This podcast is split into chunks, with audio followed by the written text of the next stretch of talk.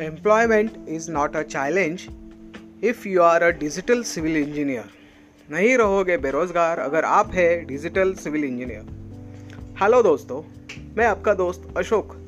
आज आपसे एक सुंदर टॉपिक पर बात कर रहा हूँ. जैसे कि आपने पढ़ा है, नहीं रहोगे बेरोजगार अगर आप है डिजिटल सिविल इंजीनियर दोस्तों, जब हम इंजीनियरिंग पास होते हैं और पहला जॉब करते हैं, वहाँ पर हमें किस तरह का अनुभव मिलता है?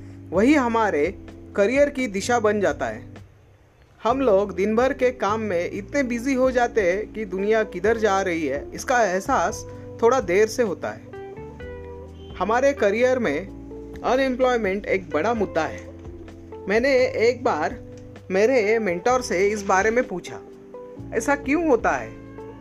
कुछ लोगों के पास जॉब नहीं होता है, क्या वह क्वालिफाइड नहीं होता है?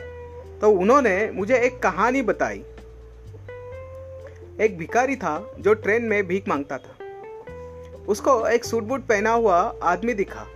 उसने उससे पैसे मांगे। उसको लगा अच्छे पैसे मिलेंगे। पर उस सेठ ने उसको एक सवाल पूछा तुम हमेशा सबसे मांगते फिरते हो लेकिन उसके बदले में किसी को क्या कुछ देते हो? ये सुनकर भिखारी थोड़ा हैरान हो गया। उसने उस सेठ से कहा अरे सेठ मैं भिखारी हूँ मैं किसको क्या दे, दे सकता हूँ? ये बात सुनकर सेठ ने बोला, देखो, अगर तुम किसी को कुछ दे नहीं सकते तो तुम्हें मांगने का भी अधिकार नहीं है। मैं व्यापारी हूँ, मेरा लेन देन का व्यापार है। अगर तुम्हारे पास मुझे देने लायक कुछ है तो दो, नहीं तो चले जाओ। सेठ की यह बात भिखारी को लग गई। उसको कुछ समझ नहीं आ रहा था। वो वहाँ से चला गया, पर वो सोच रहा था, मैं लोगों को भीख के बदले में क्या दे सकता हूँ? उसको कुछ समझ नहीं आ रहा था। अचानक उसकी नज़र रेलवे स्टेशन के पास आए फूलों की तरफ़ गई और उसने भीख देने पर लोगों को फूल देना शुरू कर दिया। इससे उसके मन पर से भीख मांगने का बोझ भी कम हो गया। जैसे उसने फूल देना शुरू कर दिया, उसको ज़्यादा भीख मिलने लगी। एक दिन उसको फिर से वह सेठ दिखा तो वह उस सेठ के पास चला गया और उसको यह बात बताई। उस भिखारी के अंदर जो बदलाव आया, वह देखकर सेठ खुश हो गया और बोला, अरे वाह, अब तो तुम भी व्यापारी बन गए हो। इतना बोलकर वो वो सेठ वहाँ से चले गए। लेकिन यह बात उस भिखारी के मन में बस गई।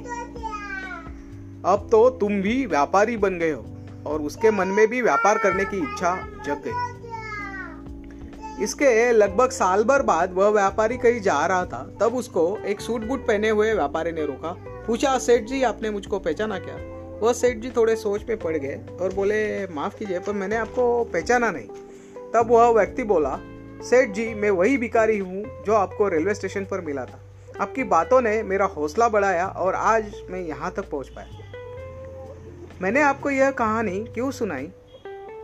तो मैं इस कहानी से कुछ सबक सीख गया था और इस कहानी से जो सबसे बड़ा सबक मैं सीख गया, वह है कि आप ज़िंदगी में जो भी कुछ कर रहे हो, उसके बदले में क्या अधिकतम दे सकते हो? ये वाला जो एटीट्यूड है, वही एटीट्यूड है जिससे कि आप कभी भी अनएम्प्लॉयमेंट के शिकार नहीं हो सकते।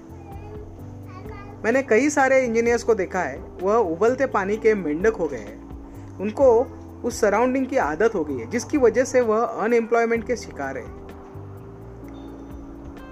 दोस्तों, मेरा आज का ये वीडियो आपको कैसे लगा?